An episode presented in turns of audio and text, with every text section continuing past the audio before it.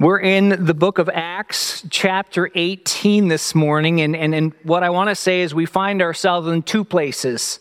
We find ourselves in, in 49 AD in the winter as Paul travels to the city of Corinth, but we also find ourselves on May 14, 2023, on Mother's Day this morning, and so here's what I would like to do. We're going to go through this story, this beautiful story of what happens in Corinth. And I think this story has such a beautiful demonstration through the life of Paul of what living life with God looks like in the day to day. And then we'll go through at the end and we'll preach a five minute Mother's Day sermon based upon the text as well. We'll seek to do both of those through the compassion and with the presence of Christ. This morning I'm going to read Acts 18 1 through 22. After Paul, after this, Paul left Athens and went to Corinth. He found a Jew, Jew named Aquila, a native of Pontus, recently come from Italy with his wife Priscilla, because Claudius had commanded all the Jews to leave Rome. And he went to see them. And because he was of the same trade, he stayed with them and worked they were tent makers by trade. And he reasoned in the synagogue every Sabbath and tried to persuade Jews and Greeks. When Silas and Timothy joined from Macedonia, Paul was occupied with the word, testifying to the Jews that Christ was Jesus. And when they opposed and reviled him, he shook out his garments and said to him, Your blood to them, your blood be on your own heads. I'm innocent. From now on, I'll go to the Gentiles. And he left there and went to the house of a man named Titius Justus, a worshiper of God. His house was next door to the synagogue. Crispus, the ruler of the synagogue, believed in the Lord together with the entire household. And many of the Corinthians, hearing Paul, believed and were baptized. And the Lord said to Paul one night in a vision, Do not be afraid, but go on speaking and do not be silent, for I am with you and no one will attack you or harm you, for I have many in this city who are my people. And he stayed a year and six months teaching the word of God among them. But when Gallio was proconsul of Achaia, the Jews made a united attack on Paul and brought him before the tribunal, saying, This man is persuading people to worship God contrary to the law. But when Paul was about to open his mouth, Gallio said to the Jews, If it were a matter of wrongdoing or vicious crime, O Jews, I would have reason to accept your complaint. But since it is a matter of question about words and names of your own law, see to it to yourselves. I refuse to be a judge of these things. And he drove them from the tribunal. And they all seized Sosthenes, the ruler of the synagogue, and beat him in front of the tribunal. But Gallio paid no attention to any of this. After this, Paul stayed many days longer, then took leave of the brothers and set sail for Syria, and with him Priscilla and Aquila. At, I honestly do not know how to pronounce that word. At Cenchrea? How's that sound? Good? Anybody have anything better? Cenchrea. He had cut his hair and was under a vow. And they came to Ephesus, and he left them. But he himself went into the synagogue and reasoned with the Jews. When they asked him to stay for a longer period, he declined. But on taking leave with them, he said, I will return to you if God wills. And he set sail for Ephesus. When he had landed at Caesarea, he went up and greeted the church, and then went down to Antioch. After spending some time there, he departed and went from one place to the next through the region of Galatia and Phrygia, strengthening all the disciples. That's a lot of names. That's a lot of people. That's a lot of stuff going on. We are right in the throes of the missionary journeys of Paul. Anybody know what missionary journey we're on right now? Second missionary journey, yes. So we're on the second missionary journey of Paul towards the end of the second missionary journey here in uh, chapter 18. And this second missionary journey in particular is a beautiful mess. It will go for over 3,000 miles, just for reference, from Mount Laurel to LA is over 2,700 miles. From Collingswood, if you're listening, Collingswood to LA, it's like 12 miles less. Congratulations. But for anyone who grew up playing the Oregon Trail, that amount of miles is a lot, right? A lot of danger, a lot of dysentery possibilities.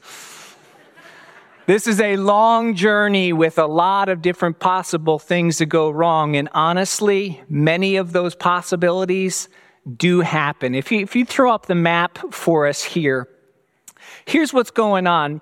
Uh, in the text in, in Acts chapter 15, this is how the missionary journey starts. After some time, Paul said to Barnabas, Let's go back to each city where we previously preached the word of the Lord to see how the new believers are doing. The first missionary journey was going to look exactly like the second missionary journey. The second missionary journey's intent was an encore of the first to see how it would go. The first missionary journey is happening all in this area. This is the first missionary journey. This is the intention of Paul and Barnabas to head into this area and to check on the believers after the Jerusalem Council. What happens in this process is they end up getting to Antioch you remember Paul and Barnabas have conflict, and so then they can't decide should John Mark come with us, should John Mark not come with us, and they split. Paul takes Silas and he goes up north, and then Barnabas and John Mark will go to Cyprus, Cyprus. And in the process, then when Paul and Silas start going north, they hit Lystra. That's where they pick up Timothy. So now Timothy is an addition, an unplanned addition to the, to the crowd. And they're actually intending to go to up to Galatia. But it says the Spirit of the Lord said no. So they're like, okay, we're not going to go on our normal encore tour. We're not going to go up to Galatia. So we're supposed to go towards Phrygia. Okay. So that's where they're said. Then again, they start heading into Asia and the, what the, the, the Lord gives what's called the Macedonian vision, where it comes to Paul in the night, it says you're actually supposed to go all the way to Greece which is really, really, really far from the intention of the original journey on the way to Greece, stopping by little places, eventually heading to Thessalonica. Thessalonica, the Thessalonian books are really cool books, but it wasn't a really cool experience in the town while Paul was there. People rallied against Paul. Paul had to run out of Thessalonica and go to Berea. And then eventually he gets going and they start chasing him. The people from Thessalonica chase him to the point where he had to escape without Paul or without Silas. And so he is now by himself, run out of town, escaped with some people, and has landed in Athens last week and in Corinth. And you see in this passage, eventually, Silas and Timothy will join up with him. But this whole journey has been running from one place to the next, not at all according to its original plan. And by the time that finally Paul lands in Corinth, he is a broken, shook, and wounded man. This is what, when he would write a letter back to the Corinthians, this is what Paul would say of himself. When I came to you, brothers, I did not come proclaiming to you the testimony of God with lofty speech or wisdom, for I decided to know nothing among you except Jesus Christ and Him crucified. And I was with you in weakness and in fear and in much trembling. He is at the end of a long journey that did not go as planned, and he finds himself in this place of Corinth. If you're following along in your notes, the first thing we see from the text as we're gleaning from what life with God is actually like, life with God is not predictable. Here, with God, he is there. He is now um, beginning to work. Most of Paul's journeys have been funded. Most of this journey has already been funded, but he is presumably out of money. And so now he is making Coleman tents and trying to make ends meet with Aquila and Priscilla. He's alone, broke, unsupported, and at a place he wasn't planning on being. But God, in this time, gives him dear friends in Aquila and Priscilla and gives him also time to heal.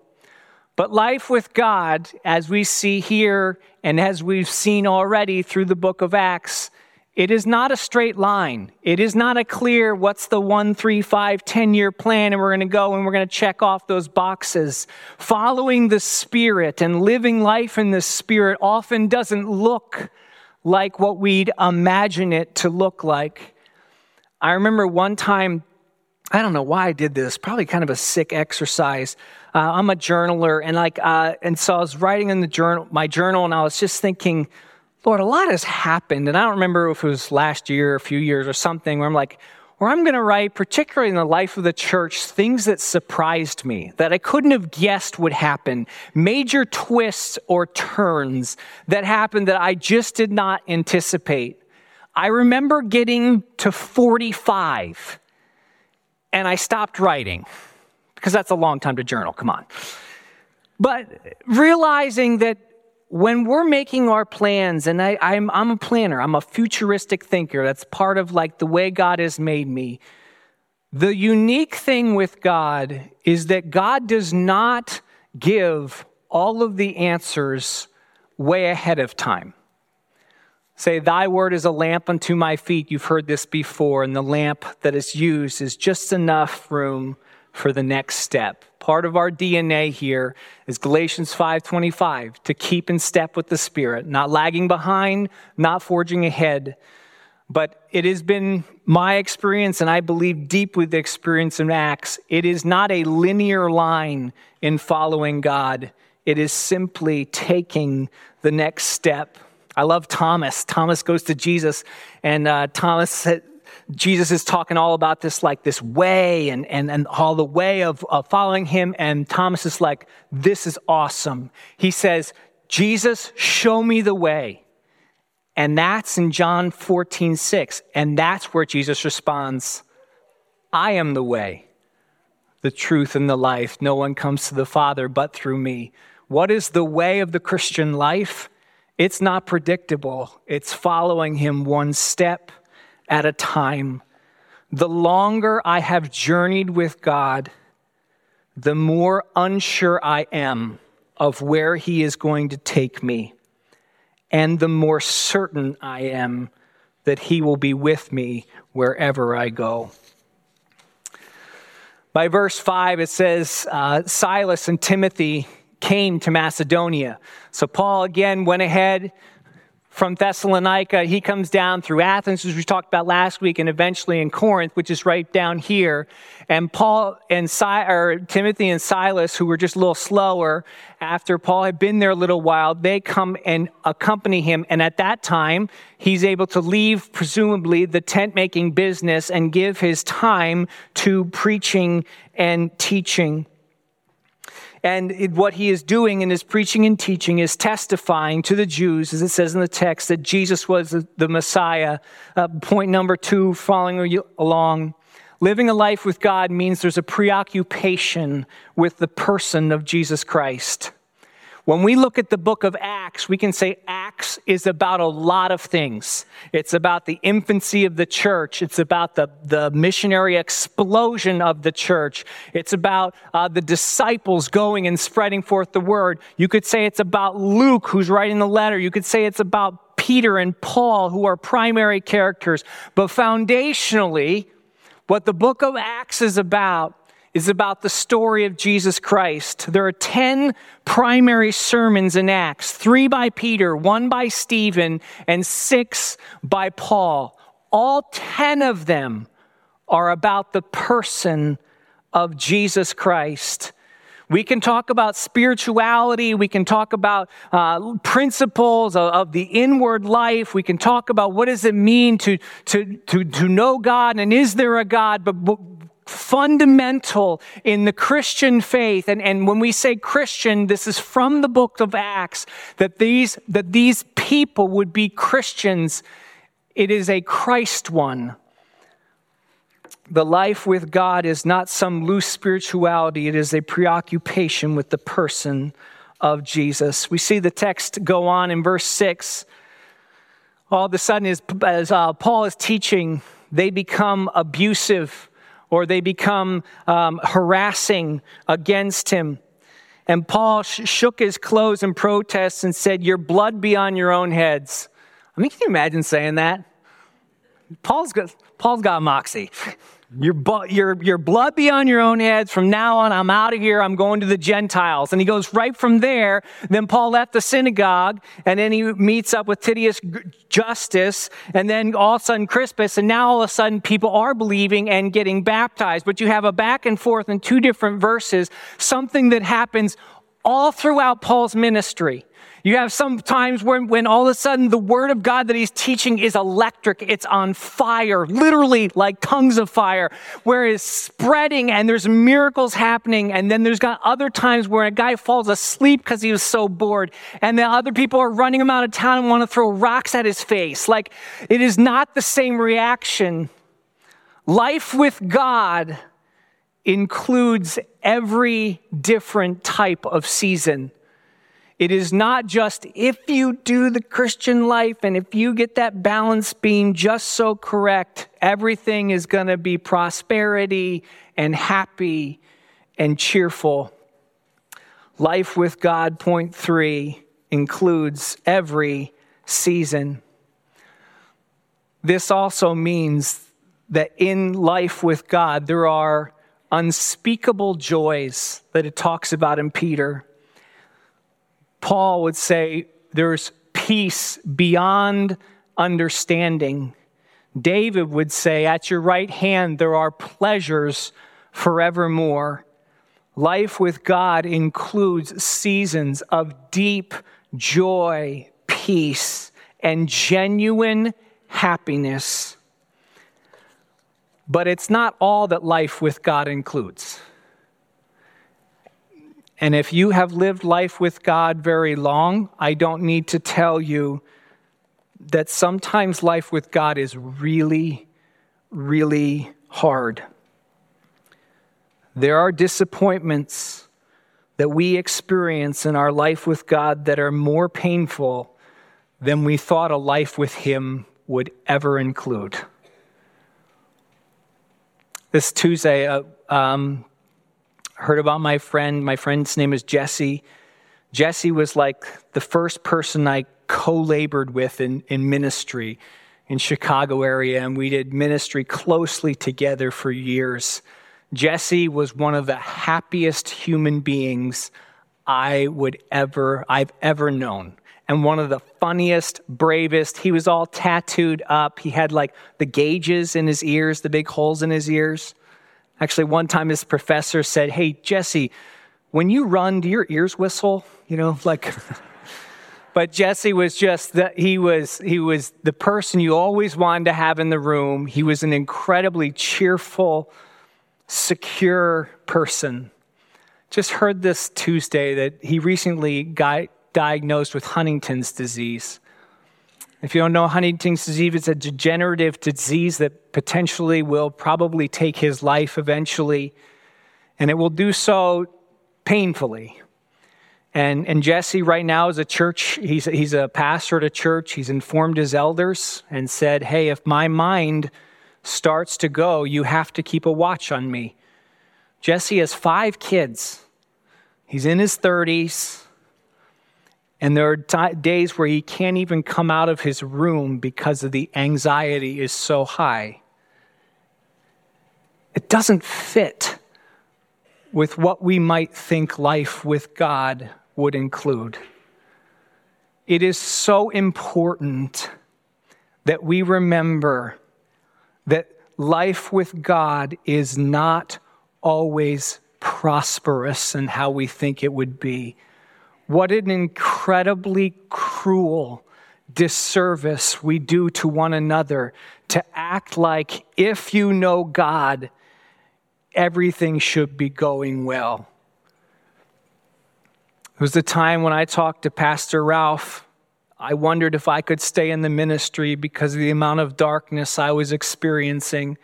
And I said, Ralph, I really want to be a pastor, but it's so dark inside and I can't, I'm having trouble even seeing straight. And he gave me words that have been fuel for much of my ministry. He said, Ben, when the Lord calls someone, it seems like more than not, the experience is through the darkness, not around it. Alan Noble, who writes a book about mental torment and the difficulty that people face even as Christians, has a simple line. He says this there's, an there's a kind of unspoken conspiracy to ignore how difficult life is. And I know there's people in this room who have begged with Jesus, please take this cup from me. And the Lord had says, I love you. I'm doing something and not yet. Verse 9 says, One night the Lord spoke to Paul in a vision. Do not be afraid, keep on speaking, do not be silent, for I am with you, and no one is going to attack you or harm you, because I have many people in this city. I love this. This kind of throws us off a little. How God moves in, in New Testament. You want to do an interesting study, New Testament? Look up dreams. God uses dreams in the New Testament all over the place. The Christmas story, Joseph twice, Mary, I think uh, Elizabeth. Dreams become an incredible part of how God speaks to people. Life with God includes God speaking in strange and specific ways. I don't know how many times I've met with people and they've said, you know what, I, the Lord really spoke to me, but this is going to sound weird, right? And think about a time when the Lord spoke to you. You're like, this is going to sound weird, but He actually did speak to me. And yes, I believe we must stay anchored in the Word of God. We must stay true to the Word of God. But in staying true to the Word of God, we follow the Word of God to see a God who speaks personal words to his people. Here in Corinth, he shapes how Paul will do ministry. Paul is in Corinth because of a vision he got from Macedonia. God speaks in incredibly interesting, fascinating, and different ways. Verse 11 says then so so Paul stayed in Corinth for a year and a half teaching and preaching to them the word of God. This is interesting because that's much much longer than what he's spending in most cities. His second missionary journey took 3 years. But he's in Corinth for 18 months. When you add up all that Oregon Trail travel and all those different places that he stayed, Corinth by far and away is the longest stay that he had and in anticipating how long he would be on this journey, it's much longer than what he anticipated. Point five life with God includes an amount of time that is much longer than we often anticipate. Uh, Dr. Bill Borghardt at the Collingswood campus, he told me when we were doing some work on the campus, he says, Ben, let me tell you, he's done a million projects. He says, let me tell you the three rules of projects. I know some of you might have heard this. It's going to cost more than you think, it's going to take longer than you think, and you can't polish a turd. All three of those, I guess, are true. But in the process of God, right, and you sat with yourself and other people who have tried to follow, you like that, Dennis, didn't you? Yeah, got, gotcha. Um, in the process of following God, I don't know how many times I've said or I've heard people said, I know the Lord's going to come through. But how long? How long is this going to take? I think the Lord might provide in, in, in, in an amazing way, but, but how, how long are we looking here? Author I appreciate talks about spiritual growth, and he says we, we want to talk about spiritual growth as a rival. We go through something hard, it's confusing, can't see the Lord, then all of a sudden he comes through, we look back and we can tell everyone, yes, God is so great, it's so cool up here. keep going. And that's what spiritual growth is. His argument is actually spiritual growth takes place the most in the in between, in what he calls liminal time, in the space before we understand how God comes through. That, that, that, that the, our greatest times when we grow spiritually is when we trust but can't see, when we obey but we don't know what's upcoming in this in between this liminal time. Lastly, and the text goes on from here and uh, includes a lot of a lot of names and a lot of things going on. But what I, I really want to point out again is the return. Um, and uh, later in the passage, we've got to see this in verses eight and then down in twenty and twenty-one. That this connection that Paul has with Aquila and Priscilla, that this couple that he meets in Corinth, he ends up forming a deep bond with them. He'll write about them in the book of Romans. He'll write about them in the book of Timothy. And we find out later that as Paul left Corinth with them, they ended up in Ephesus. Well, they ended up having a church in their house in Ephesus. And these people become lifelong dear friends and anchors of the early church.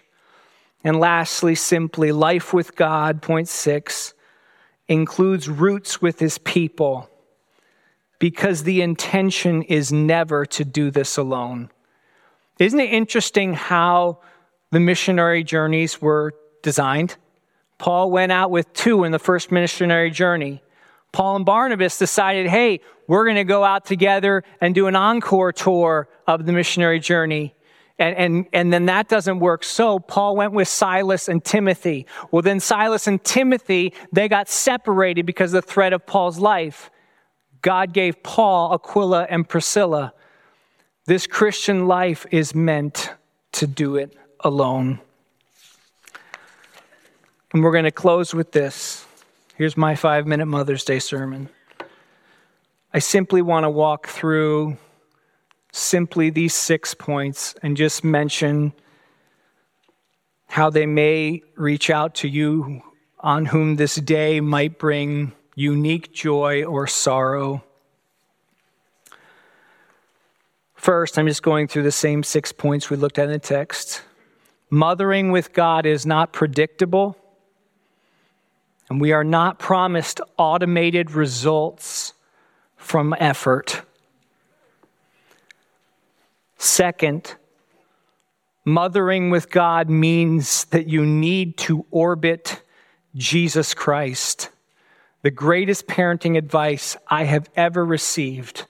I was a, a, youth pastor and then I had my first kid, and I had seen a whole lot of families, good families, that lived their life orbiting their kids, looking at their kids. And I, and I did not, I, I realized once I have this child, I'm going to be so focused on this child, feel like everything I want to do is for this child.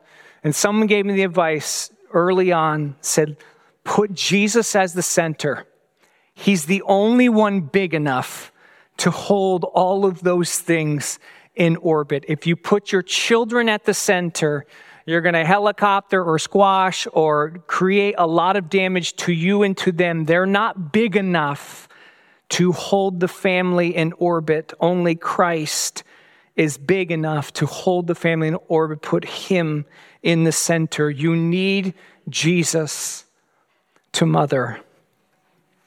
Third, mothering with God means enjoying more beautiful moments and more crushing disappointment than you knew a life with God could include. Number four, mothering with God means listening because there are times you desperately will need God to speak to you about what you are going through. El Roi, one of my f- favorite names for God, comes from the story in Genesis where Hagar has a baby with Abram is trying to follow God, trying to obey her spiritual leaders, has this baby, and then Sarah and Abram are like, just kidding, we weren't following God, get out.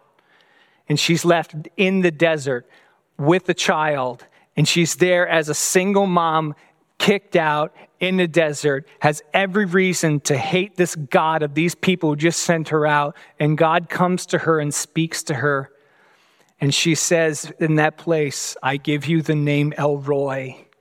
You are the God who sees. Mothers need to hear specific words from the God who sees.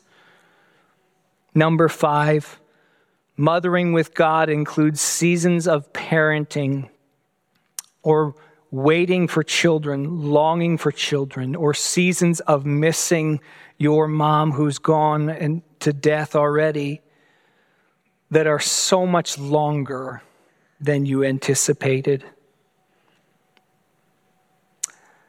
And lastly, mothering with God is meant to be done with other people, that you are not alone. Won't you stand with me as we conclude our service this morning? We take these words from Paul and this journey from Paul in, in Corinth understanding what it means to live life daily with God, and also looking especially at the end of what it means to try to do that as a mom. I'm going to just say this as a prayer over us. Lord, the best part of life with you is that it is with you. When we are most with you, we are most ourselves. In that place, we can rest, lacking no thing. There with you, we will sometimes lie down in sweet green pastures and enjoy the sound of quiet waters and experience restoration of soul. With you also, we will travel through valleys filled with death, evil, and enemy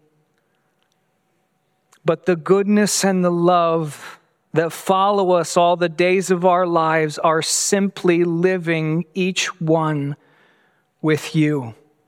Your rod, your staff, the comfort that we bring, and we rest this day in your promise that we will dwell in your house forevermore. Amen. We are dismissed.